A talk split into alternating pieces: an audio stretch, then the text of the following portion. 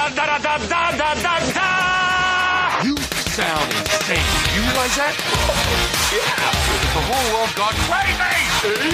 Seriously? It's showtime. Prepare to be twisted because it's an M. Night Shyamalan day on the Mad About Movies mm. podcast. And there are twists abound. All around every corner you look, things are twisting. Let me assure you. I'm I thought it was interesting in this one that the twist was that he plays every character. Was not expecting that at all. It just came out of nowhere. You expected him to be in the movie, just not in every yeah, single yeah. character. Maybe like two or three different characters. We call like that- Woody Harrelson. Yeah, we but, call that Harrelsoning nowadays. yeah. right. Ever If since he'd I pulled the, yeah, pulled the Woody. Uh, no, I just didn't. I really didn't think he was going to be playing every. It's it's pretty amazing acting to be honest. And so, speaking of twists, we're going to find out at the end of the show. Richard is actually a gerbil. Uh, he's been a gerbil this entire time. Joke's on you. That's the twist. We've been doing just Brian and I and a gerbil this this entire Thankfully, time. not a hamster though, right? No. Way worse. Uh, here's the real joke. No one was listening to this. This was the twist. We've all just been- just been wasting it's just been hours and hours yeah. of our lives. You at home by yourself. Just you. Um, well, good times tonight. Another Shyamalan movie. I think this is the second time I've convinced y'all to be on the show to talk one of his well, movies. that's actually that's not true, Kent. It's the third time oh you yeah. convinced us to oh yeah. I didn't see. but then but then you After- didn't see After was- Earth, and we didn't do an episode. But we, Brian and I, still saw it. So I was in another your country at the time, so I did have an excuse. It was not It like was I was permanently. One of your stuck. greatest tricks, to be honest. It was a convenient trick. I'll say that it was. It was. Um, no, I did. I did not see. I did see it after the fact, though. Um, not Great movie or not- greatest? um, it's in the bottom percent of Shyamalan for sure. Okay, well, so And that's put you down for saying great. something. That Uh, So Kate that should Garrison tell you where. says after Oh no, movie. F F minus minus minus on the Kit Garrison we'll put scale. you down for great because he had two No. choices. Great or greatest? Yeah, I'll put it Yeah. down for great. So, yep, Kit Garrison, great movie. All right, good job. After Earth. If I have two choices. Um, so that being said, I think the the visit was the last time we did this, and Mhm. remember Brian was a a huge fan of the visit False. and put it in. The, it was number three that year, I think, for you in the uh, top ten. Number three of movies that made me cry. Yeah, I'm sure. Exactly. No. Hey, hold on. I got my review of the visit real quick, but you got to first off, Brian. Yeah. Lay down that beat. Oh gosh, Oh, forgot no. about the rap part. That's oh, the worst man. part of it. That ruins it, actually. And now that I think back of it, well, that that that is the nail in the coffin of the visit. Is the rapping at, uh, throughout. I don't need rapping so with my horror movies, guys. I don't need No. it. Anyway, um, so this in similar fashion, Shyamalan back to his old school ness, I guess, his Shyamalanness. If that's a, we can make a verb out of that, or a descriptor, Sure, or an I'm ad- down. a I think it's descriptor. Shamalama Ding Dong. Yeah. Shamalama Ding Dong. There you go. Um, he's kind of. This isn't a blockbuster by any means, or trying to be one. And like the last Airbender or After Earth, were trying to be. I forgot about the last Airbender. Yeah. yeah, yeah, yeah, and um, not nearly the star power of something like Signs or The Sixth Sense. So, um, an interesting timeout, I guess, a low budget timeout for Shyamalan this time around, and uh, kind of a big budget return as far as the box office is concerned with this one. Yeah, big time. Surprise sleeper hit, middle of January. Kind of just throw it out there and see what happens, Mm-hmm. and it's uh been doing well. Beat a dog's purpose. No thanks to a very clever marketing campaign by somebody at TMZ for a dog's purpose. I don't even want to comment on that other than that, but um, Yeah. Dog's Purpose did not go over well this past week, weekend, two couple, however, uh, probably the worst thing that could have happened to them. But, anywho, Split still reigning strong. Two, 3 Mhm. weeks in a row now, probably a third. And um, yeah, I don't know what kind of competition it's got this week. Not much, so wouldn't surprise me to see it get three weeks in a row. So, yeah, that brings it to the topic of conversation this evening on the show. But nonetheless, a lot of movie news, rumors, rumblings in the house, into house to talk about. Yo. I guess there's one that's most pressing Um, and that's the passing of an American treasure. That's always top of the news. Mary Tyler Moore. Uh, goodness gracious, we loved you, America's sweetheart. We'll miss you dearly. It's really all I can say. Um, was great, American treasure. I mean, if you're if Mhm. you're in the hall of the Amer, I'm I say this seriously. Um, we really loved you, looked up to you, and um, you'll be missed. You know, that's all I can say. Yeah. So, um, grew up watching her show. She was a treasure, and you know, anytime we have to say that on the show, that sucks. So, Mhm. um, I don't know if you have any thoughts on that, but that's it.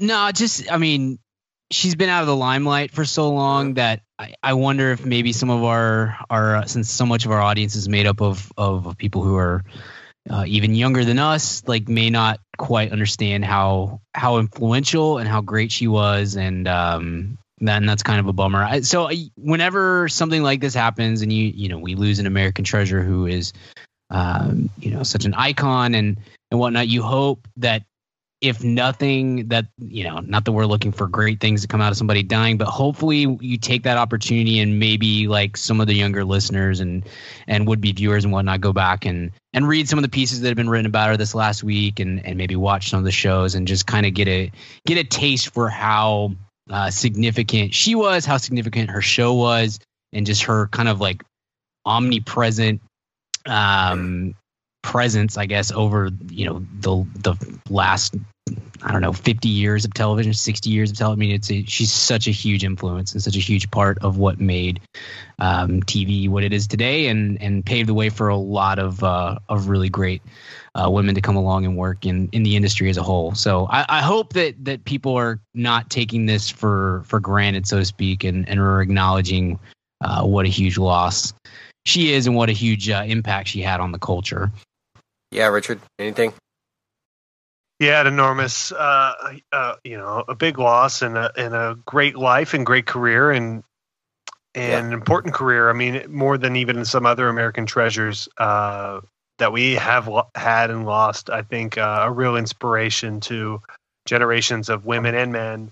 Um, and that show's so good. Um, it gave us, you know, created by James L. Brooks. So you guys know I love James L. Brooks and uh, and uh, some really really great characters and i heard a great quote on it. Brian you, i think it probably was on the kornheiser thing where it was like or maybe it was somewhere else i don't know where it was like um, it made it a show um, that that women could could have everything and then it, it was also a show that about men that told you that everything wasn't everything right? I mean it was Sure. it was um, it was a really honest and and and uh, real show in so many ways and uh, and then uh, it, and in addition to that, the Mary Tyler Moore show, um, and other sitcom, she did the Dick Van Dyke show show as well, but also uh, had a pretty solid uh, film career Mhm. with Ordinary People and things like that. Um, some pretty great performances. She wasn't uh, like a Carol Burnett type who created her own comedy. Uh, you, you know what we kind of um, you know, she was an actress. American She was an treasure, actress Carol Burnett, by the way. yeah she was a Mhm. great actress and um and a lot of times when you have your name on the show people assume that you're like this incredible comic uh mind but she wasn't that but she was an incredible actress and an incredible force and great producer and things like that and and uh look she probably wasn't her her best work wasn't in front of her or anything like that it's not um tragic in that sense but it's sad and it's it's a loss for the culture. But like you said brian there's there's uh there's good to come of it because there will be people um like we've seen as we had much experience with last year uh that will come upon her work and her influence uh because of her death which you wish it would come in under under other circumstances but uh but however it comes it comes. Yeah, absolutely. I've already gone back and watched some Dick Van Dyke and Mary Tyler Moore episodes and clips and things. It's greatness, timeless comedy, and if anything, yeah, weekly recommend. Go back and watch that stuff. Um, so brings us to some more news we've kind of skipped over in the past couple weeks, or we haven't had a chance to talk about. Is that uh, Star Wars title revealed, The Last Jedi? Mm, Um, cool. and it's uh Fine the with Mary, me. star wars Whatever. episode 8 the mary tyler moore show right that's what it is It should be. Uh, I would dedicate the movie to her if I was Rian Johnson. Just you know, shout out, shouts out. Uh, no, I'm just kidding. It's um, I'm sure Carrie Fisher will have a dedication involved somewhere in the in the Last Jedi. But having said that, it's the official title, and that's fine. Sure, sounds Mhm. great. Yeah. Star Wars: The Last Yeah. Jedi. You know, rings off the tongue. That's all you really ask. It can't be the Phantom Menace because that makes that means nothing. Um, this is is great. I love it. Um, high hopes. Sure. Yeah, yeah, it's a great title. It is. No, it's a great I hate title. not to say that because we've done an hour podcast on a trailer before for Star Right. Wars. You know what I mean? But Right. uh, Yeah. it's a kind of a it's a it's a solid triple. If if you're on the baseball, it's not a home run, but it's it's a solid triple as far as it's not Attack of the Clones, yeah. so you know you avoided that. That's good. Right. Uh, yeah, I think it's strong, and I'm I'm excited. We should be getting a trailer before too long, and I'm sure we'll Kent and I at least will uh we'll sit down and break that down like we do because we're giant nerds. So there'll be plenty of time to discuss this movie long before it actually uh, comes out this this winter. Absolutely. And um, I think that's kind of all as far as stuff that we haven't mentioned that's been hanging over our heads. Well, Oscar noms. You want to talk to Oscar Yeah. noms? Sure. we can Anything? Kind of snubs. First of all, Amy Adams. That's the biggest Yeah. one, I guess. Best actress. Big time. Big time for Um, me. Yeah. It's you know it's not just that she did not get nominated for best actress. That's you know, look, it's it is what it is. There's only five slots. There's always lots of performances that are valuable, all that sort of stuff. Totally whatever. The problem is I think Arrival got eight nominations, something like that. Like it got a ton of nominations all across the board, and the what holds that movie together is Amy Adams. So I don't understand the. Uh, I guess I just don't understand the logic behind this movie's great. All these parts are great. Eh, the main actress is not that good. We got to give Meryl Streep a 400th nomination. That's that's is a to me that's the only that's the only snub that I that got me kind of hot under the collar. It just seemed like such an egregious and weird Meryl Streep. decision to make. And that, I don't know that that movie is. I've, I don't know. It's it's so Oscar. She's fine. She's like fine. the- It's it's fine. She's fine. But it's just it's Is so it? tiring. Is she? it's I thought that movie was I a said- solid B minus, you know, or B plus. Sure. It's fine. It's it's a fine movie. There's nothing wrong should with it. like, but- Hugh Grant It's an airplane movie. for that for her. Yes, Siri. Uh, yeah, Hugh Grant is better than her. Even Simon Helberg is probably better than her in that movie. It's it's fine. It just like it's just tiring, We- isn't we it? just- Aren't we tired of this every every time? She literally. How did she not get a nomination for Ricki and the Flash? You know, like it's just every freaking time she puts out a movie, she Oh, gets. I a mean, if you would read It's my blog, like, you would know I'm pretty passionate about the fact. That, wow, I was voted your number one of that year.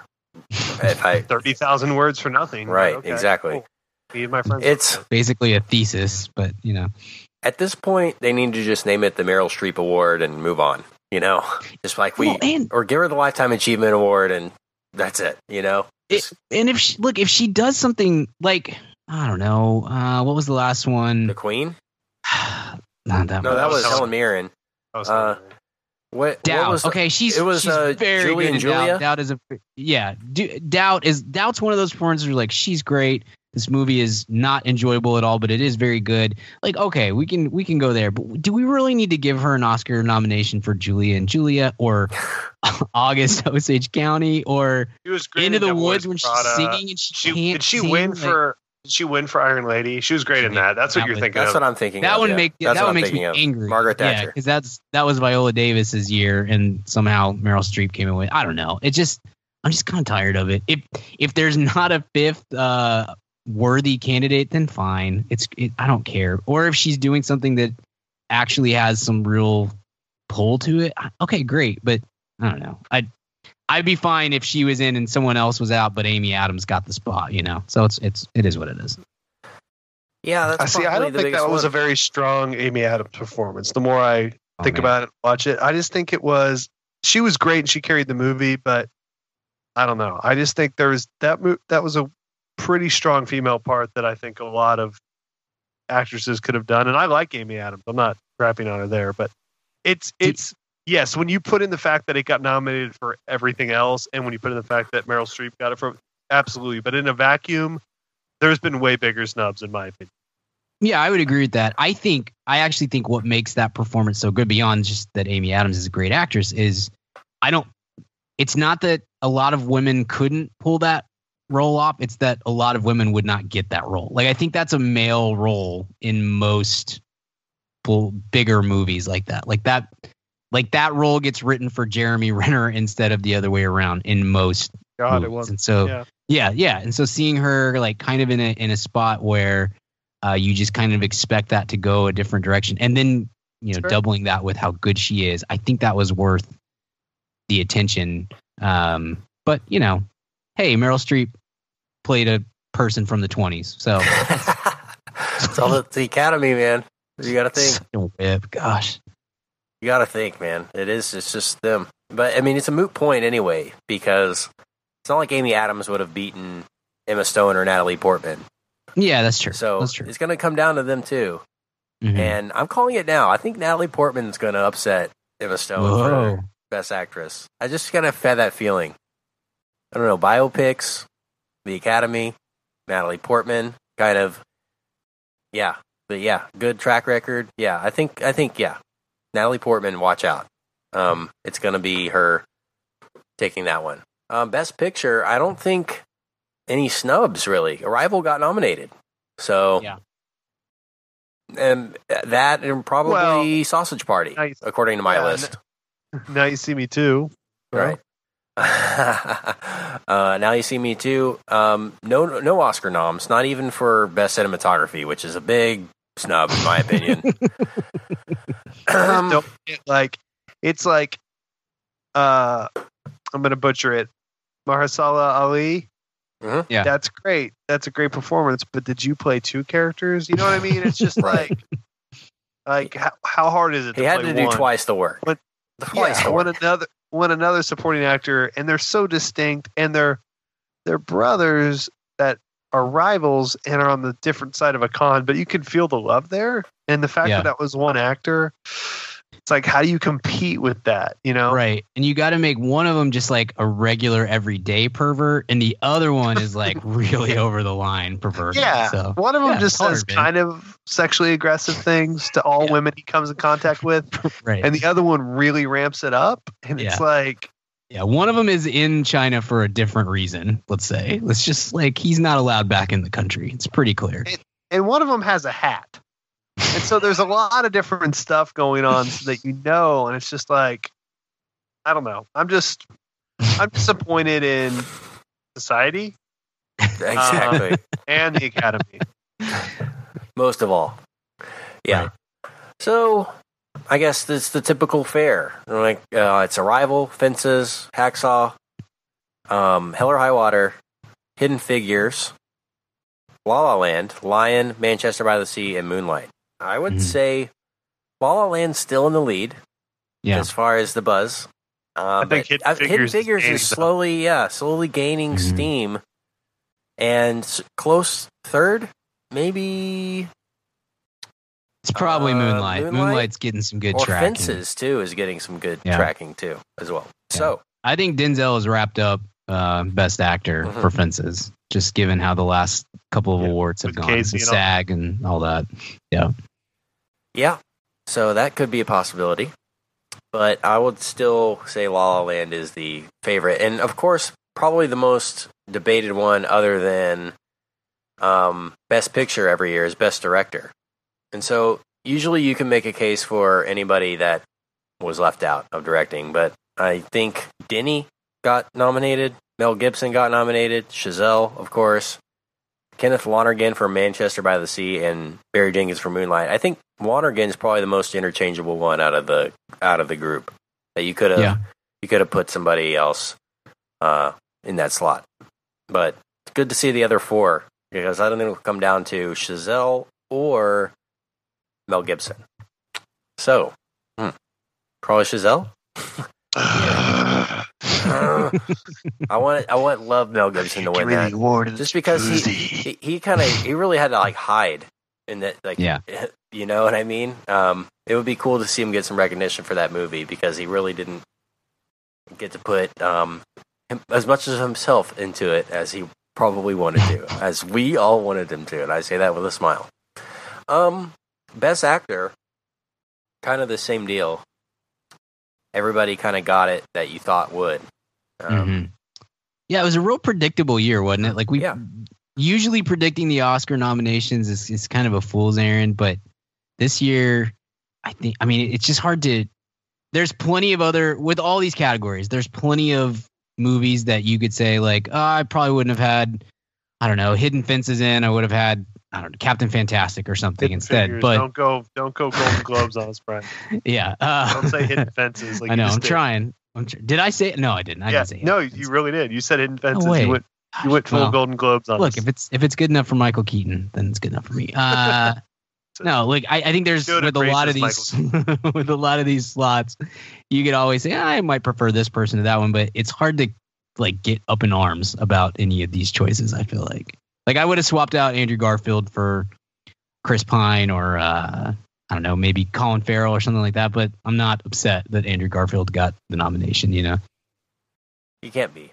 You can't be. Um, the this is one of the strongest years for best original song that I can remember in recent memory, and I'm gonna go with the winner, "The Empty Chair," the Sting song. Uh, Sting singing live at the Oscars. I think it's gonna wrap it up. Oh, you wanna really- oh, oh. That's my Sting. I like Sting. I think he's I love definitely the has a police. place. I love the police. Don't like Yeah. Sting. but he is one of the worst lyricists of all time. If you ever want to laugh, just read Sting lyrics. He had this Christmas album a few years ago that we used to play. I used to work in this bookstore, and uh, we had to play it. And he had this song called "Soul Cake." Um, it was about these things. Here, I'll read you guys some lyrics. Go ahead and continue with the with the news because you have to hear these.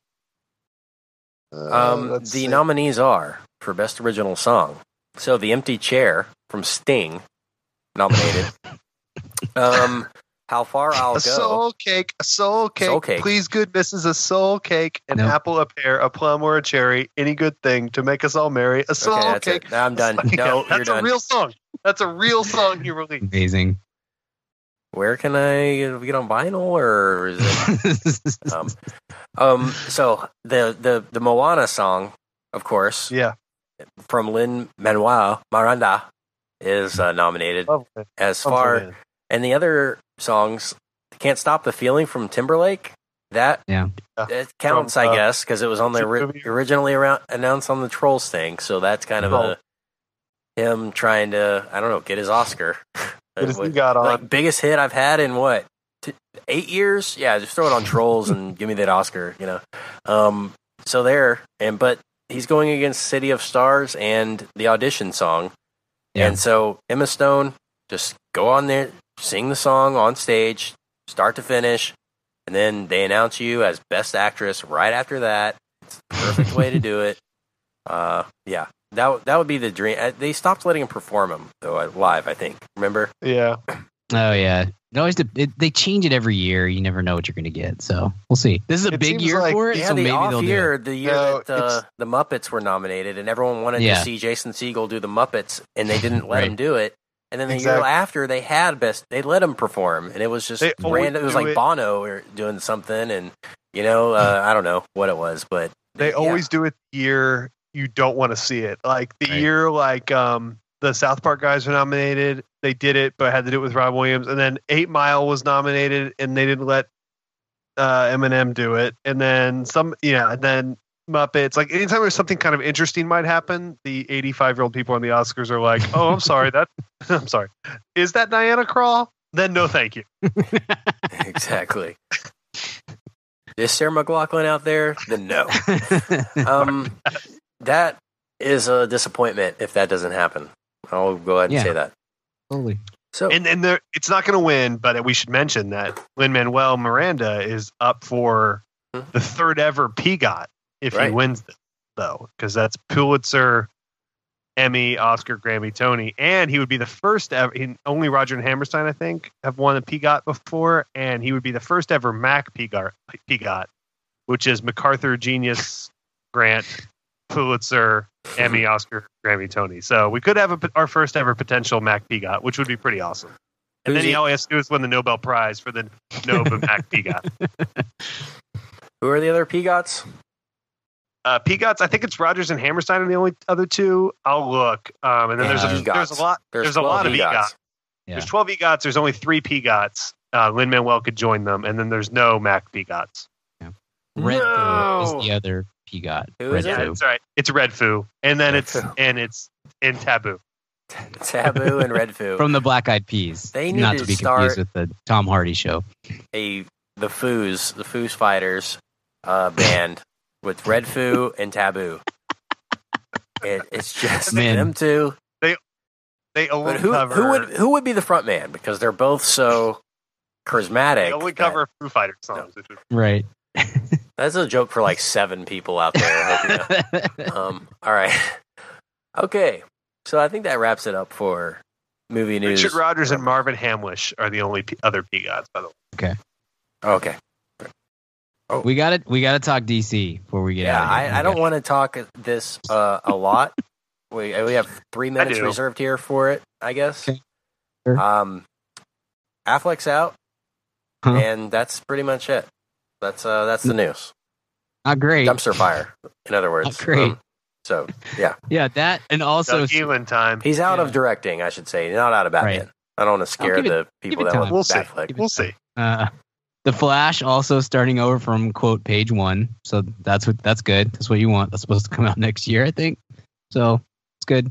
And Kent, breaking news: Nicole Kidman is in talks to play Aquaman's mom. So Oh, good. that's good. Oh, okay. Well, she looks so much like um, Jason Momoa. Yeah. Jason Momoa. Yeah, you have to. I mean, you. They're almost. Yeah. Who else do you? Have? exactly. You gotta have to. Are they not related in real life? I think they might be. I think they might be. Yeah. They're both tall. Man, I can't that. wait to see her get all jacked and muscular. Man, Oh. what a day. So, Keith Urban is in for a treat. Oh man. So Ben Affleck released a statement in, in regards to this, and you know that this was written or said with Zack Snyder two two inches away from holding a needle of steroids. Just say it. say He's you want plank- to. he was Batman. planking though at the time. He was. He was actually working out while he was giving the statement, which was jarring, but actually kind of. Uh, it, Oh, actually guys. Guys, breaking news! Wow, I can't believe I got this before you guys. Hollywood Reporter said uh, the director of Batman has been announced, and it is J.J. Watt. Wow. Yeah, Fitting. interesting choice. Interesting. He is super yoked. So it fits requirement A. No, I'm just kidding. Um, so the the statement is, and I quote: "There are certain characters who hold a special place in the hearts of millions. Per- performing this role demands focus, passion, and the very best performance that I can give. It's become clear that I can't do both jobs to the level that they require. Together with the studio, I've decided to find a partner and a director who will collaborate with me on this massive film. I am still in this, and we are making it, but we are currently looking for a director. I remain extremely committed to this project and look forward to bringing this to life for fans around the world. End quote. So, believable, yay or nay? no. No, I mean, I think he has he- every intention at this moment of doing the movie, but After that, really, it really wouldn't surprise me if he finds a way out before they actually start filming. Because I, I think this is like one foot out the door type situation. might be a three picture deal. He's, he's got BVS, he's got this, and he's got Justice League already under Hmm. his belt, pretty much. So maybe that the, the, the, his Yeah. his way out is like I'm making this, and then bye. You know, I I would think They he just- would want to direct it though, just to make sure it doesn't suck. Because the last thing you want is this to be even worse than Batman vs. Yeah, Superman, but if the know? studio has as much control over the script and everything as they seem to, he Yeah. probably knows that. I mean, he, I mean, he- look, uh, I like the Fleck. The Fleck is good, but the Fleck is like, and Brian and I've made this comparison before. He's like an NBA player or somebody that can really flourish if he's surrounded by a lot of good talent, and he can make that talent so much better. But he's not really good ever at turning subpar stuff into good stuff. Um, and thus, I Mhm. think he realizes, even as a you know, even as a director, that turning this would be Herculean, and he's not necessarily up for that emotionally, and neither am I. wow, Okay. So I'm pulling my hat out of the ring. Just so you know. So, um, the dream would be for somebody that we enjoy and like to take over Batman. Batman's Um, cool. Wonder what the possibility of that happening would be at this point. Yeah, but at this point too, uh, I was talking to one of our listeners on Twitter today and was like, I don't I don't want somebody that I really like to get involved with this because I don't I just don't feel like it's possible for it to be good. Like they need they need a hard reset at Warner Brothers slash DC. Like it, it's got something has got to change. It's you can't just swap out directors and swap out stars and expect it to get better. Like that's what they've been doing this whole time, and they keep running. This stuff should not be happening. They keep running into these problems and these issues of um like I know I know films lose directors it happens but it, it's happening a lot and they can't get anything right. So do I think that Joss Whedon would be would be for example Joss Whedon would be a very good uh, director for Batman? Absolutely. Do I think that he could uh, turn that turd into an appealing movie? I I really don't at this point. I don't think anybody can. So I I'm to the point where I'm like just hire Doug Ellin hire somebody who is a hire Brett Ratner I don't care hire somebody who is a terrible director because I don't want anybody that I actually like wasting their time on what I, I just don't know how it could not be a disaster at this point. Bobby and Peter Farrelly present The Batman, Perfect. Yeah. starring Ben Affleck. Um, that's funny. No, it, man, I, I'm kind of at a crossroads with this. I hate Warner, DC, that whole thing, but I want this to be good. I don't, I don't want. I don't, no, just stop. What is ha- what is happening? Oh yeah. I don't know what that was, but I The Entourage apologize. team. And- He's in. Oh. Again, still haven't seen an episode, so can't say that I knew what that was. Proudly. Anyway, um, I, I, I want this to be good because I don't want to have to talk about it being bad anymore. You know what I mean? I just, I'm tired of the narrative. I honestly am. And this is coming from somebody who has to talk about it uh, constantly, and people probably think we love and bring it up on purpose. I mean, it's just, just, ah, I, I don't know. I- I- It's, You're right, Brian. It needs to. Everything needs to. Everyone needs to go. It needs. Everything must go. You know, Yeah, ten yeah. seventy percent off clearance sale at Warner Brothers. Just get everything out of there. Go and Cut um, it all and take take two years off and figure out how to do this right. Because that's, it, I mean, I just, I don't know. I'm with you. Can't I want Batman movies to be good? I don't really care about Superman, but all these other properties, those were my favorite superheroes growing up. I didn't care about any of the Marvel uh, or or Avengers uh, superheroes. I, I liked all these guys, and they, they they can't get it right. And so I'm to the point where I'm like, if you're just gonna listening keep to this? doing this, We hate DC. Yeah. Just listen to what Brian just said for the 10 millionth time. Yeah, seriously, because we've dealt with it all day today on Twitter too. It's just like, guys, I want these movies to be good. I really do. I love Bat. Batman's my favorite superhero. It will never change uh, unless Dirk becomes a superhero or something. Like it's, I don't want them to be bad. But if you're gonna keep going down the same road and not changing anything and not figuring out what it is that you're doing wrong and not trying hard at all in my opinion to put forth a quality product then i you know what fine just keep keep doing this i hope you keep sucking at that point you know yeah, they, it seems to be all about the money for them. That's uh, the bottom line. yeah but they're also throwing away money that's the that to Yeah. me that might be the that's the That's most true. frustrating part is that okay great suicide squad made i don't know whatever 800 million dollars it should have made one and a half billion If it was you know, good, it would have made. I want exactly right. exactly Yep. That's a catch twenty two that they're in. Well, it made money, but well, it would have made more if you actually put effort into it. I the sad part Right. is, Brian, I think they did put effort into it, and I think they thought it was good. They just don't know what is good. You know? yeah Like they, I, I think that's they made part it of and it they're like, sure. oh yes, we got Snyder, Yeah. we got Batman versus Super. All this. Oh, look at these. Oh, people are gonna love this. People, and then they put it out, and it's just what? Uh, Mhm. what? Uh, uh, and it's just total retreat, and just like, oh no, we're we're good, we we're thrilled, you know, all that, and then just Yeah. statement after statement has to come out about everything's fine, everything's cool, we're good, we're all we're fine. Meanwhile, Marvel is just slaying it every, you know, the highest grossing films of the year, and um, kind of still Yeah. building their story, you know, to greater varying degrees of success along the way. I will admit. Sure. Um, but that's part of what makes them good is because they kind of always rebound from their last stumble, if you will. Um, they kind of Mhm. learn their lesson, which uh, Warner does not Yeah. seem to be able to do. So Totally. uh, we're glad The Rock has hitched his train to DC. And by the Get way, out. Get out. just while stop. still can. Just we know you listen. Just stop. Just get out. just I know you're probably asleep by now, but just Dwayne, get up, walk out. I know they lived with you. Zack Snyder. It seems cool. it seems cool. Okay, that's enough for today. Let's uh, move on, take a break, relax, and talk some Shyamalan, guys. We are back and talking Split this evening.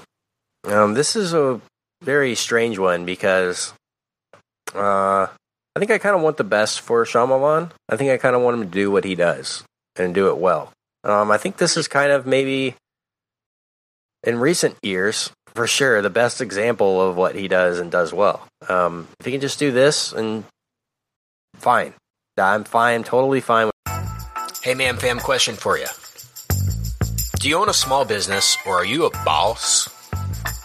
Are you looking to hire awesome people, but you just can't find somebody to fill that role? Well, let me tell you about ZipRecruiter.com. With ZipRecruiter, you can post your job to 100 plus job sites all with one click. In fact, over 80% of jobs posted on ZipRecruiter get a qualified candidate in just 24 hours.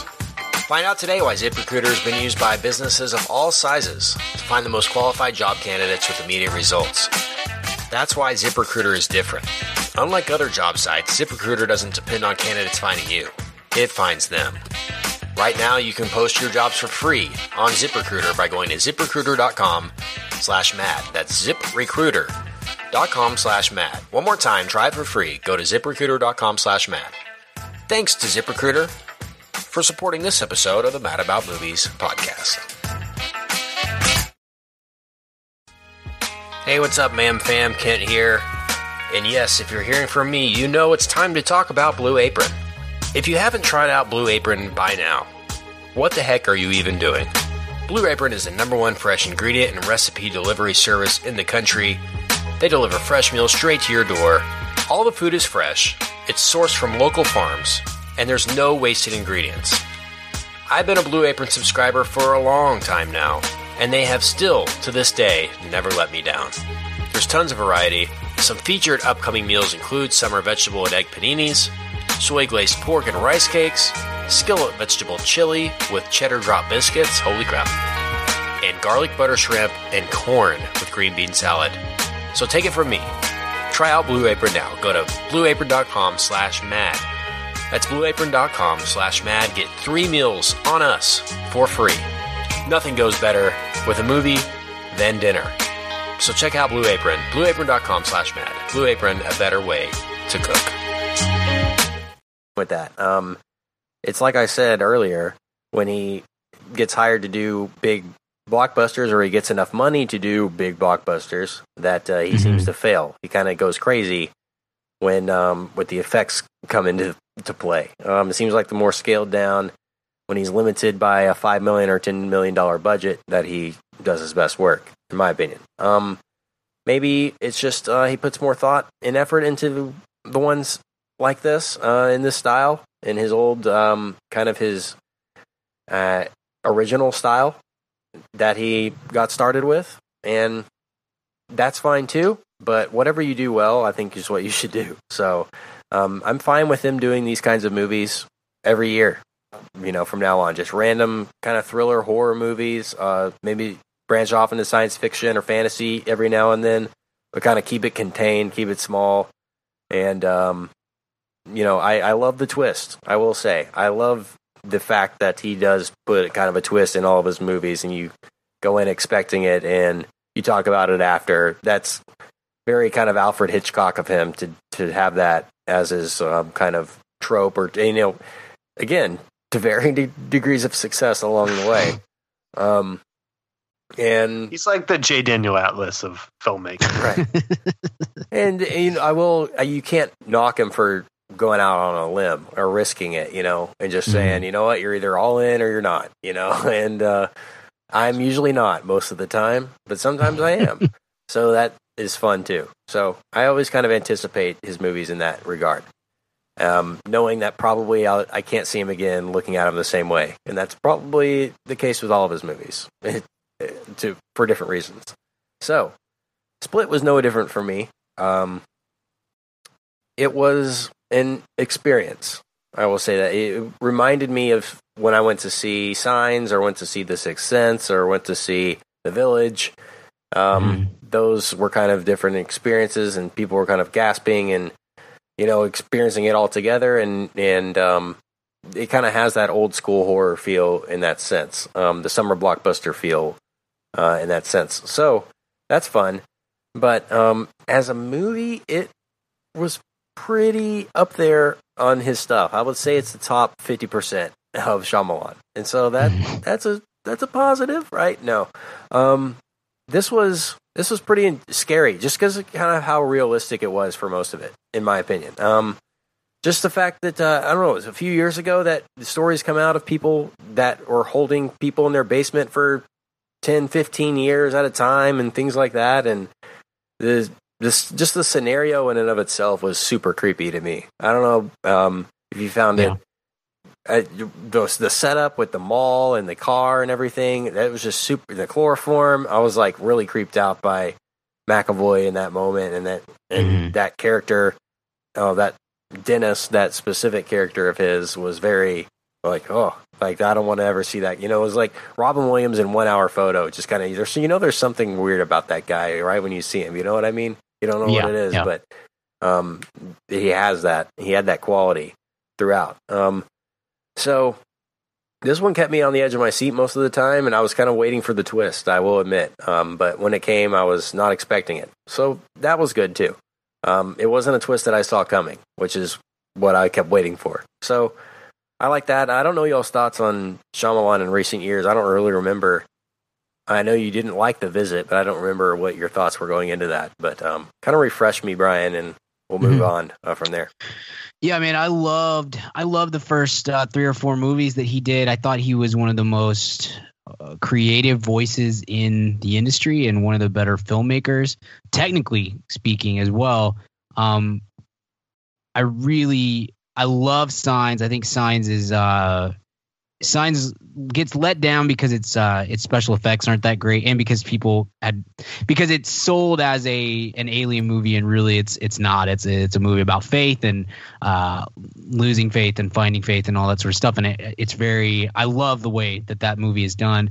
I think Unbreakable is great. Sixth Sense kind of not kind of it did. It changed uh it changed the genre and how we make films for that suspense films and thrillers and horror movies and stuff um, there's a lot, a lot, a lot of movies that have come out over the last 18 years that have tried to pull a Sixth Sense, usually to to lesser degree, and uh, so it gets a lot of credit for that. And I really like The Village too. That one's not uh, typically as popular as as the other three, but um, The Village. A, that was it's kind of a letdown, isn't it? But it's cool at no, the same time. Like I really enjoyed it. Um, that but was it does the most seem hardcore twist of all time that I I was like, what just happened? And yeah, I, I yeah, it was. I I, I think that's the that's in hindsight. That's kind of like it's kind of like a warning sign of what's to come because that one tried really hard to go all in on a crazy twist and I'm not sure that it was executed as well as maybe he thought it was, if that makes sense. And I and I, and I think that that kind of plays out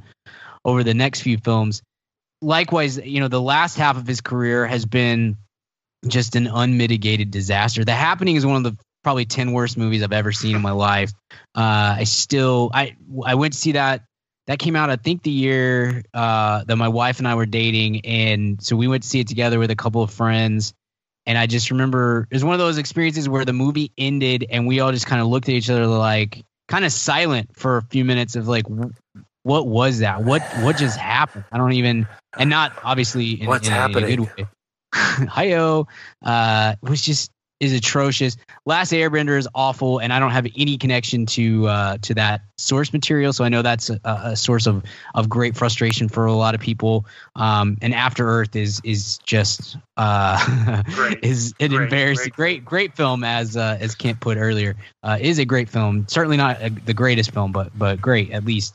Uh, and then Lady in the Water is like not good, but certainly in comparison to some of these other movies, uh, not not nearly as as bad as those. Um, so I've kind of lost it with him. I th- now to to be fair, I think this is what he should be doing. Um, I think you you were spot on, Kent, when you said like when he gets trapped in these blockbuster movies that are like trying to really reach for something big and and scalable.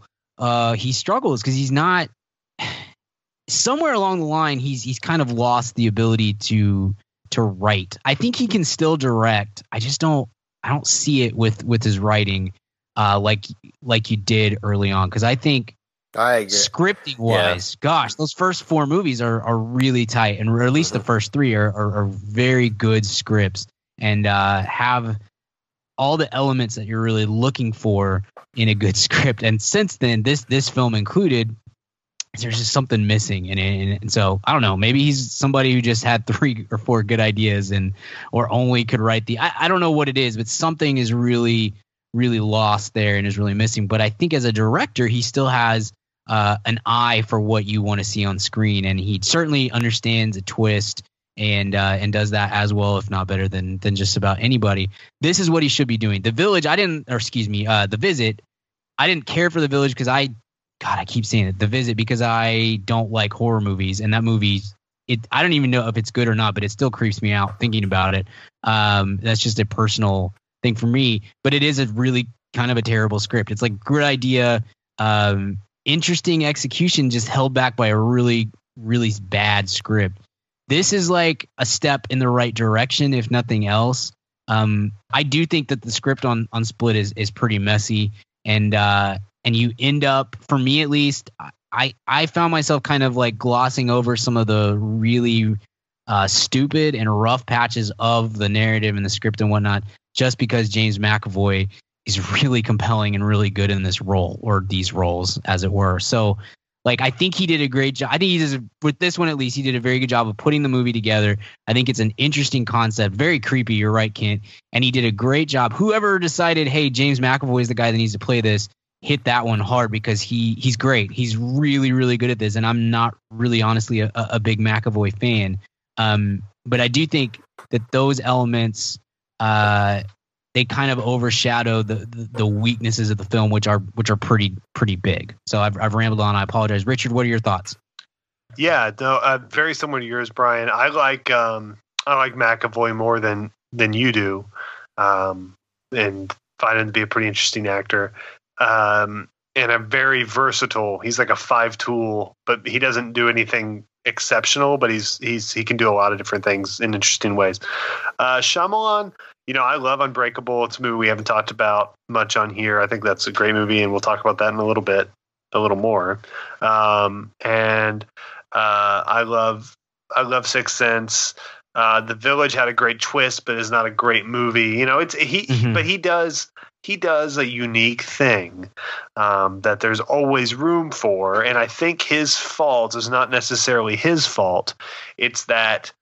Um, I mean, obviously Alfred Hitchcock is in a class of his own, but I think people that make these type of films only have maybe two or three of them in in them, and no one else has come along to kind of take his throne, and so he just keeps doing it, and it's like to diminishing returns because Mhm. no one else, you know, um, if if uh, if Michael Jordan, if no one ever came along in the NBA to tell Michael Jordan to stop playing, Michael Jordan would probably still be playing, but like it'd be kind of sad because he's like 50 and he smoked a lot of cigars and his like endurance isn't that great and he'd just be kind of out there lumbering along and it's like that's kind of where uh and but then every night maybe he'd throw up every other night he'd throw up 45 points or something and, and I think M. Night Shyamalan is still capable of that. I think that's what's kind of maddening about him is uh, what he does is so unique and the, and the talent that he has, like you said, especially as a director. Um, they always, you know, his movies always lure you in, and it's like he does. They don't uh, market them anymore from the mind of M Night Shyamalan. Mm-hmm. Um, which I think you know from the minds of Kent, Brian, and Richard would be a good way to market this podcast. But but still, like his movies get a lot of play. Still, I mean, Six Six Sense was almost twenty years ago, and they Mhm. still get a lot of play as like M Night Shyamalan joints. Um, and so that's we. I think everyone everyone loves that feeling of being fooled. It's the reason that like magicians still make a lot of money in Vegas every year, and so we all want that feeling. And uh, when he, we know that he's capable of giving it to us better than anyone, and when he doesn't, it's disappointing. So th- all that being said, this is more of a traditional thriller than a lot of things he's done Mhm. uh, and a more sort of modern style thriller than a lot of things he's done. And it was interesting. It's an interesting movie, and I think it's it's def. I'm glad it's done well. And I, I you're right, Ken. I, I, I think hopefully this encourages him to to do uh, to do more things in this vein. Uh, and I hope that they don't say, "Hey, this did great. Here's another 150 million. Go make Last Airbender 2, brah." I hope that doesn't happen. I hope they keep giving him 15 million dollars every time. Mhm. Yeah, I can't disagree with that. Um, I think uh, maybe this is going to prove to him that this is his line to su- real success is just do this kinds of movies again. I think the visit was kind of that reassuring to them too. I remember the visit being doing better than anyone anticipated it doing in the theaters. Um, so yeah, as far as M Night goes, um, he's on the right path. But interesting note, the, the you talked about James McAvoy, Brian. And my biggest concern was like, isn't he too handsome to kind of do this kind of a role? You know what I mean? Wouldn't that be a distraction if you if it was Chris Hemsworth doing this? Wouldn't you be like, he's like, Sure. brutally handsome? Look at his why, muscles. why is he Yeah. uh, such a loner? I mean, even if he has split Right. personalities, why doesn't he have friends or anything like that? But James McAvoy did a great job. I don't know, shaving his head. He probably did for X Men, and it was probably just kind of the case of the scenario. So they Mhm. worked it in. That's what I felt like.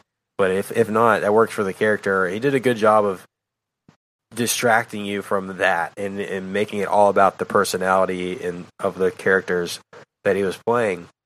Mhm. An interesting note: it was going to be Joaquin Phoenix, but they didn't work it out, or um, couldn't Oh, get the that's contract so worked much out. more scary. Um, yeah, but I'd I can be just- crying right now. yeah, I can just imagine the uh, the car abduction scene with Joaquin Phoenix, and it's just like, oh gosh, that's so creepy just to think about.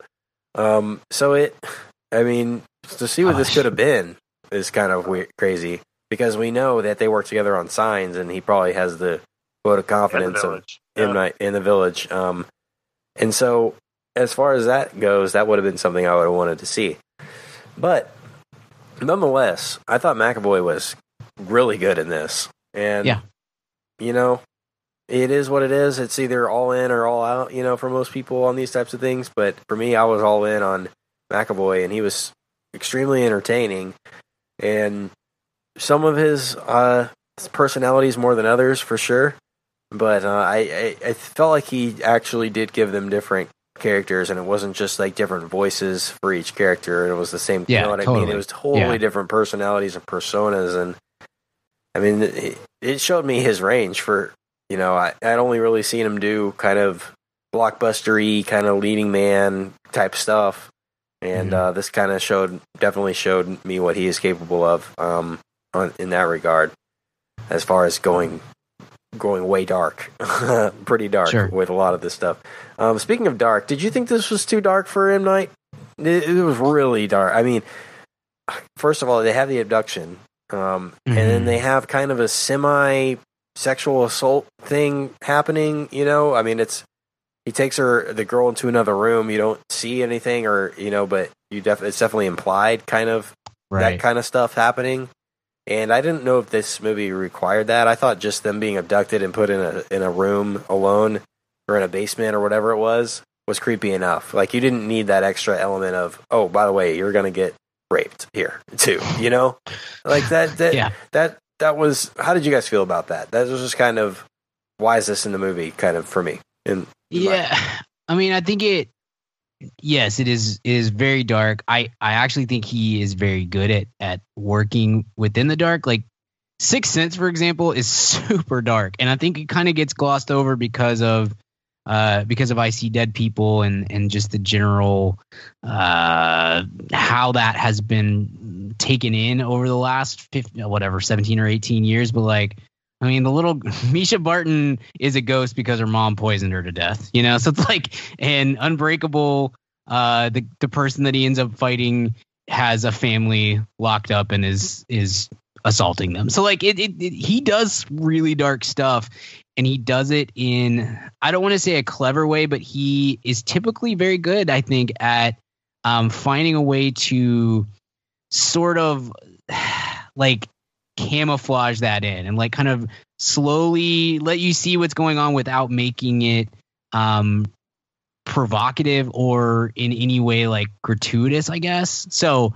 to your point yes i, I think is extremely dark and and as the without getting into spoilers and stuff that that unfolds with uh with the the main girl is like really kind of awful and terrible and um and haunting but it also ultimately plays into uh, the way that you know that, that everything the, the, conclusion and the way that it unfolds. So I, I yeah, it's super dark, but it does it in a, a way that I, I think was appropriate personally. Yeah, um, I I loved the fact that uh, they keep a lot of this under wraps um, as far as the details of the scenario. Uh, the fact that you don't know where you know there's a trap somewhere, but you don't know where it is. Like it's never established if it's a house, if it's a building. You know, I, I loved that he could have very easily just made it a house. You know, uh, the fact that mm-hmm. he made it like a place that you have to kind of discover where they are, they had to, you know, you're discovering it as they are was really clever. Um, I felt like what made Signs so compelling is the fact that it is so isolated. It's just about mm-hmm. a family on a farm, and there's aliens literally all around you. You know, you don't know. They could be, you know, um, and that's it. And um, this had that same kind of uh, claustrophobic vibe to it, and that was it, it, we we found kind of the same subject matter done last year at this time with Cloverfield, the Cloverfield, um, Ten mm-hmm. Cloverfield mm-hmm. Lane, the same yeah. kind of thing. We didn't know why she was kidnapped. That's kind of the reveal in that is why why would this guy put her in her basement in his basement? But um, this is uh this is strange because they they they don't they don't understand the split personality um disorder or anything like that. Um, so they're kind of wondering what's going on um, just as we are. But I think th- how did you feel this guy's how did you feel this kind of shed some light on um, the split personalities and everything. I mean, I, I mean, I certainly had heard of that before, but I was, I mean, it was truly terrifying in my opinion. You know, um, just the the fact that uh, this, you know, is is diagnosed in, you know, not certainly not to this degree. I, I would assume. Um, yeah. But uh, I mean, goodness, um, it definitely shed some light. And I want to do some more research on that.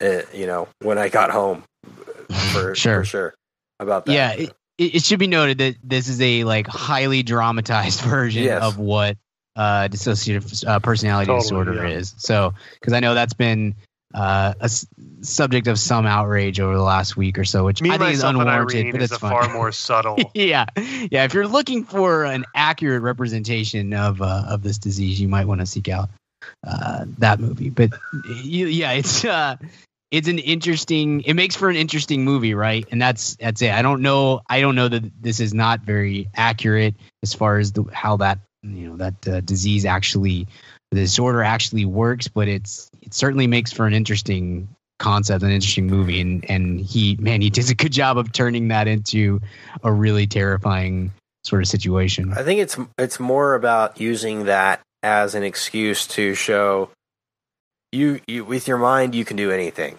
You can be anybody you want to be through the power of your own mind. You know, if that and this is that's kind of a way for him to for Shyamalan to to do that. I guess is kind of. Um, I mean, it's.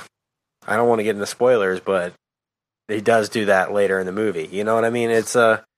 Mm. It's an explanation more than anything. Um, and you know, honestly, uh, I can't say that any of the personalities didn't have a, have a good or positive effect on the story. You know, I feel like um, yeah. they didn't they only explored just the right amount of them. You know, there were however many, but I, I love the psychiatrist reveal, and I said reveal is because we're kind of discovering as um we're kind of discovering this world um as the viewer.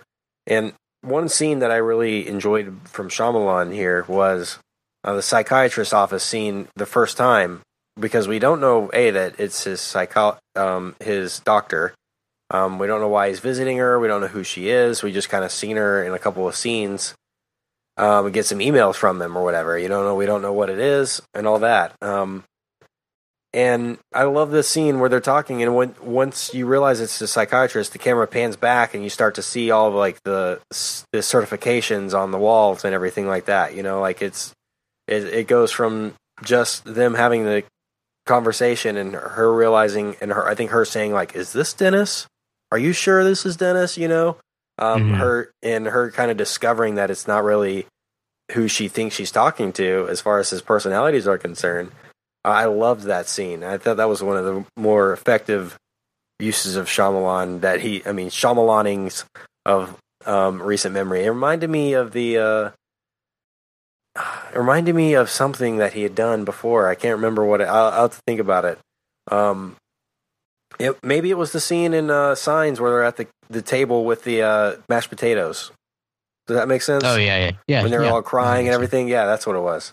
Mhm. Um, man, uh, it, it just it, was kind of the perfect combination of acting with the script, with the shooting of um, and the music and everything. It was uh, it was kind of what you hope you see when you see his movies. Um, so that that was great, and um, that reveal was intense. But as far as um, the stuff that I really wanted to know was how are these girls going to escape? What the heck is going to happen to them? Um, and that was, and it was cool to see it from the perspective of the girls. What do we think of the three girls and everything? Um, Richard, I haven't heard from you in uh, a little bit. Yeah. no, No, What, yeah. what about all that stuff? uh, the the actually you know he um he's a hard person to kind of quantify in terms of performance directing because sometimes he requires actors to say such ridiculous things it's hard to um it's hard to really justify their or hard to really quantify their performance uh and so but i thought i found the actors in this you know they're scream they're total scream queen roles uh but in a traditionalist sense, I thought that I found them super effective.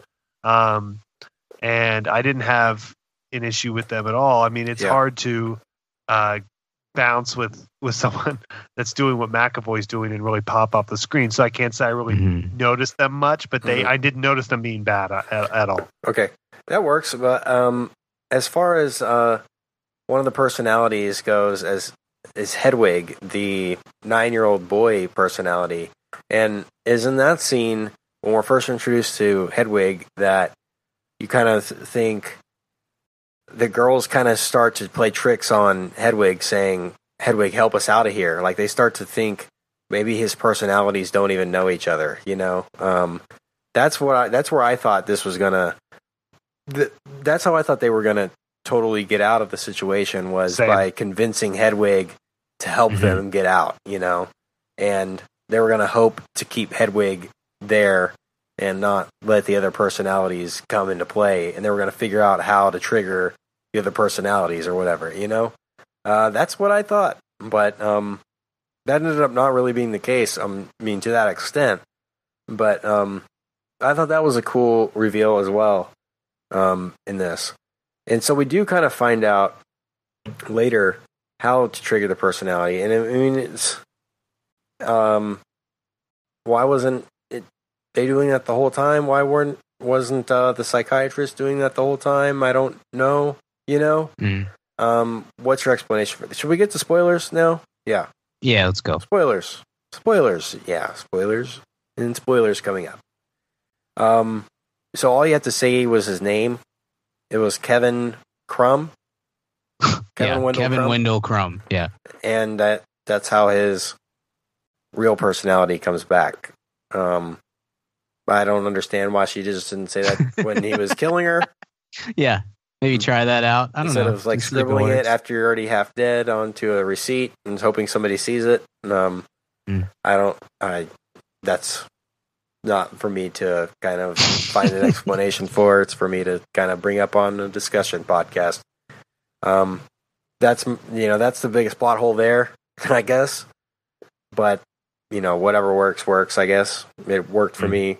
And Y- y- Yeah, there's a A lot of. MacGuffin stuff down the stretch, but it, you know, it's a horror movie, you know. So it's like you have to. I guess there's a certain amount of that you have to accept, and if they, if the director can pull it off, then you know you just have to kind of let it let it go. Because yes, it would have been.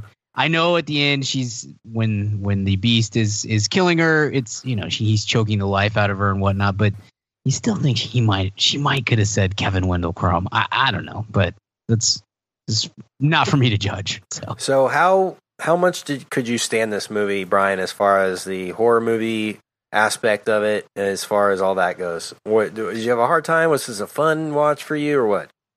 No, I mean it wasn't fun, but I wasn't squirming or freaking out the whole time because uh, it's it's really if it's a horror movie, I guess it's a very uh, limited horror movie. It's it's mostly a thriller, and, and I can handle I can handle that all right. I, I thought I thought M Night Shyamalan did a really good job of keeping the momentum going, of keeping the the tension built, and uh, using McAvoy to like not just scene change but also tone change back and forth. And that, was he did a great job with that. So no, I wasn't ever to a point.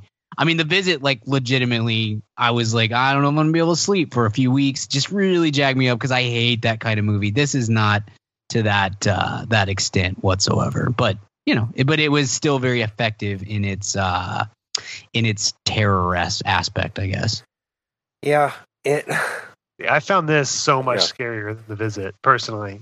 Just like it just shows what, Oh, what yeah. different stuff freaks us out. To me, this movie Mhm. freaked me out way more uh, than something like the visit. It just kind of. It was one of those movies. It's like, yeah, creepy people are out there. These people are Sure. weird, and you watch your back. Like, you know what I mean? That's kind of the the not the early moral, but not the moral we end up coming to find. But it's just, uh, it was, um, it wasn't really horror. It wasn't supernatural at all. You know, it didn't have that supernatural element that The Sixth Sense had, or that uh, Signs had. Um, I would the- I would disagree a little. I think that the transformation to the beast, you kind of hit on it earlier with let's see, you know, the power of the mind and whatnot. But I think there's a supernatural element to it, at least on the same level of like Unbreakable. You know, Of course there where- is. Uh, that, that's. I mean, we're in spoilers now, but Yeah. I mean that is the movie. Is that that's the explanation? Is that it was a superhero type thing the whole time? We're always Right. wondering how did this happen to this guy? How could anybody be like this? Oh, well, that's the explanation. You know, um, that. But before that, it's just kind of like wow. Um, it can get so bad that you could think you're invincible. I mean, we hear about people what taking bath salts and and you know showing their arm off because they feel like they're invincible. You know what I mean? Like there there are drugs and things that you can do that that do make you have that feeling, whether you are like that or not. You know what I mean? You would have that sensation of going to eat somebody, or you know what I mean? Like um, Mhm. that's how like the animalistic instinct or whatever. That's how I felt it um, was interpreted before we hear it before we get the explanation. You know, um, and they the I guess it's that's where the reveal of it's not at a house, it's not um, in an apartment, it's you know in a zoo. That kind of does with that because he does kind of personify some of the animals or whatever it is in the zoo as the beast, you know, like a lion or uh, a tiger. He mentions in the, one of the little hints uh, where he's talking about the tiger's teeth. I think. Um, so you know that kind of plays into it too as well. But yeah, the, did the transformation work at all for you as the beast? Was it just kind of like, okay, I'm still in on here? Because I, for a lot of people, that's probably where they're like, okay, this guy's like a, he's literally a beast now. Okay, this is, this is uh, a little too far for me. I didn't mind it from a narrative standpoint, but I thought the transformation itself was kind of a letdown. Like it really didn't. I wasn't impressed by uh, the beast form, I guess, and that's partly that this whole movie was made on a nine million dollar budget, and partly that I don't know. Just I'm kind of glad it wasn't, more because it would have been just like, oh, You know, I mean, the just point it was is just looked be like, he was like right really based angry. in humanity Yeah. right it, yeah it should be based in humanity but it just i don't know it wasn't and to me that wasn't a, a super high point of the movie and when it's kind of building towards that for 45 minutes you're you're kind of like well that could have been better I was hoping it would be an actual beast, like a Sasquatch, like they had been drawing or or whatever. it's like kelsey grammer yeah yeah, cool. or the Blue Beast, yeah, from X three. Uh, of course, the Last Stand. the best x obviously The- yeah, just cross it over with X Men right there. It's like he's actually he's actually uh, Patrick Stewart the whole time, and we just figured that out. That would have been the ultimate twist. That whoa yeah that he's actually Professor X, and he's um split personality. Um, so the reveal, the the the the, the twist. Um, for me, it was kind of like, whoa, that was cool. Um, I guess Unbreakable is still a thing, but it didn't. It didn't really affect the movie for me at all. Like the movie could have ended, and that could have been in the post credits, and that would have been like, okay, you know, like it didn't. As as far as like most Shyamalan twists, it doesn't completely change the movie to me. It still makes the movie creepy and suspenseful and all that. Um, it just kind of, oh well, uh, that kind of explains why he was so crazy, you know. And that's really all you get there, and kind of, oh, I guess we can maybe an Unbreakable sequel will happen Yeah. eventually, or another, you know, a third one technically, or whatever. And then you kind of go to look back, I guess, that's for the the real fans to a go back and watch Unbreakable, or b go back and see Split to try to find Easter eggs of Unbreakable in it, and that's fine too. But for me, it was just kind of like, oh, okay, cool. You know, if they this if the reveal here was like I said, if it was, was X Men or something, if it was that crazy, I would have been like, whoa, okay, cool. That it was X Men. That's great. You know, it, it didn't it wasn't as jarring as people were making it out to be to me, you know? Like you gotta see this. Oh, it changes everything. No, it was just like, oh, cool little Easter egg for Shyamalan fans. You know, that's all I really Yeah. felt like it.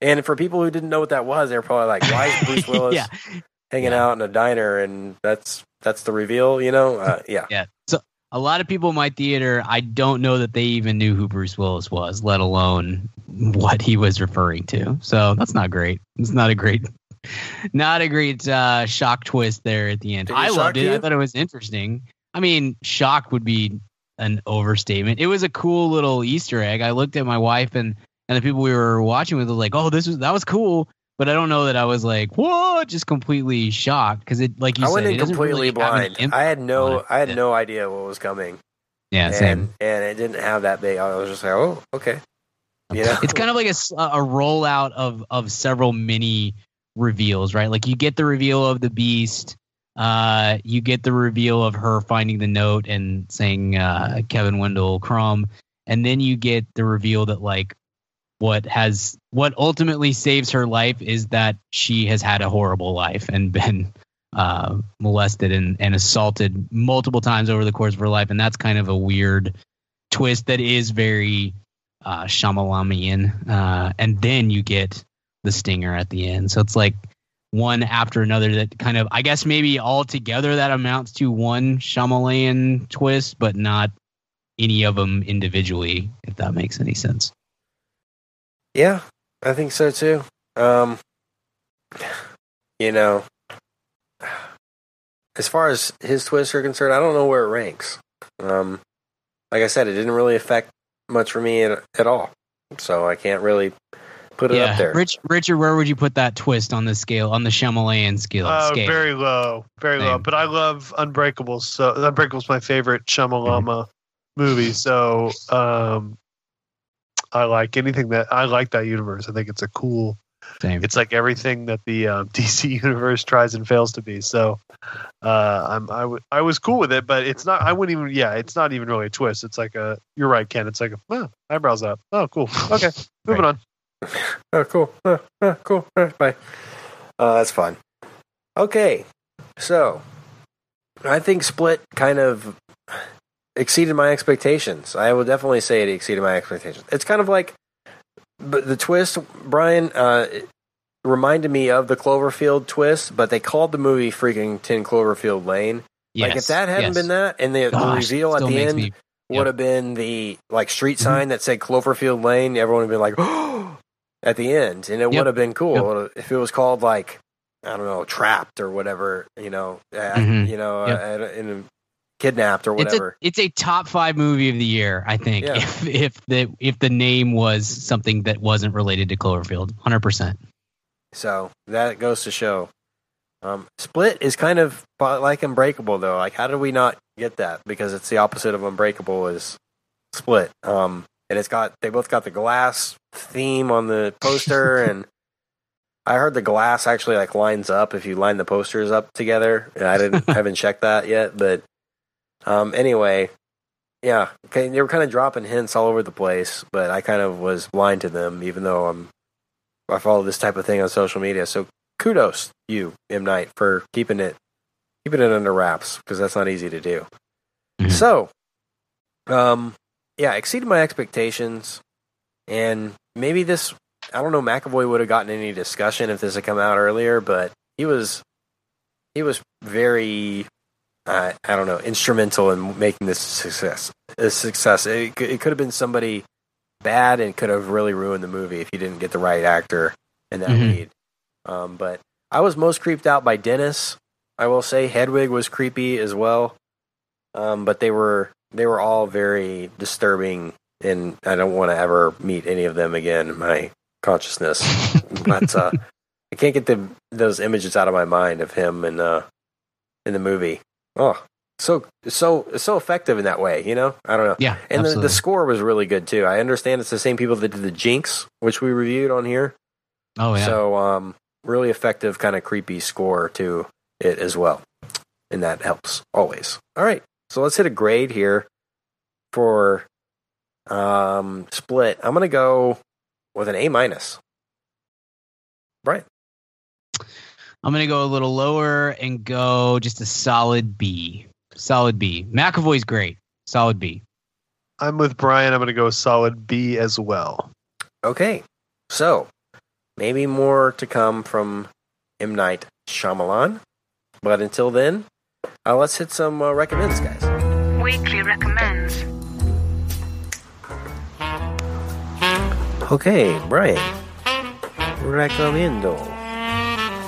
I'm going to recommend a uh, TV show that is on Netflix. It's actually a Netflix original, and it is called Travelers. It is. It's a one season. It just came out. Uh, I think in December. It stars Eric McCormack and a bunch of Canadians you've never heard of or seen before, and it is about a. Uh, it's very sci-fi. It's about a, a group of people who come back from the future to the present time to uh, you know pretty typical time travel sort of thing. They're trying to stop some events from happening that lead to a horrible, terrible future ahead of us. Uh, the twist is that they, when they come to, uh, they basically send their consciousness back through time, and they inhabit the bodies of someone who is just dying at that moment. So like. You've got five or six main characters, and they they all show the person that each one of them is about to uh, become in like 30 seconds before their death and a clock ticks down to their death and then at that moment uh, the you know these people jump back in time. Their consciousness jumps back and into their body. So like one of the keys to the show is people that are tracking these these people and seeing that their behaviors are changing and uh, noticing that like one girl for instance is not all there mentally, and then suddenly she's uh, very bright and intelligent and can speak and all this sort of stuff. And so it, it, it's a really interesting play. It's not, it's nothing that is going to, uh, you know, win some sort of uh, award or anything, but it's a, it's an enjoyable watch. It's easy to watch. It's, it's like 13 episodes, and uh, and I think it left it in an interesting place where it could come back for for a second season. Uh, assuming Netflix picks it up. So check that out. It's called Travelers, and it is a Netflix exclusive show. Excellent, excellent. Thank you, Richard. Uh, Comedians in Cars is back. A fun little uh, jaunt with uh, comedians. You've got Kristen Wiig and Cedric the Entertainer and Norm, uh, Norm Macdonald is Nah. on there, and Fred uh, Ferguson. It's a funny name. and uh, others as well. Christoph Waltz randomly Uh, but Huh. it's back. It's always fun. It's the last season, I think, before it moves over to Netflix. So uh, check out Comedians and Cars Getting Coffee, and it, it will always make you want a cup of coffee, even if you don't laugh. So uh, that that's uh, Yeah. that's my recommend. Kent, what about you? We didn't talk about it going to Netflix. Well, it's got to be like a two hundred million dollar contract or something crazy. They're Yeah, not Jerry only needs money. it's Yeah. the only exclusive on Crackle that anyone cares about, and so you're giving up the entire back catalog of comedians and cars, plus all the new seasons, plus multiple stand-up specials from Seinfeld. That's got to be. They paid Chappelle eighty million to do two stand-ups. I I gotta think they rolled out It was red sixty carpet for, for. three. Get it right, yeah. I thought it was yeah, it was Rock, twenty million I think per Rock one. Yeah, got yeah. Rock might have got forty million for two or something like that. But Seinfeld, you got to think It's he- good time. It's. I'm glad that guy caught a break. You know, he really deserved it. He's been working hard for a long time. He's already time. got a really. billion dollars. He's got he has two hundred Porsches. He's I think he's fine. Um, uh, but good, good. You know, glad to see it on Netflix. I I, I can't wait to see what they come up with together. Um, original programming and who knows, bring Seinfeld back on Netflix. That could happen. Just wait. I'm super excited about that as well because I don't know what Crackle is. So I've only seen a few of uh, uh, the show, and so I'm excited to be able to binge it all because I am very uh, only Netflix, and They I put don't them on how to do YouTube too. else. There is an official Yeah, YouTube you can go to channel. Comedians Yeah. Cars Gettingcoffee.com too. It's like an original. You don't even have to deal with Crackle. Good. All right. It's really smart by Crackle to really own that property.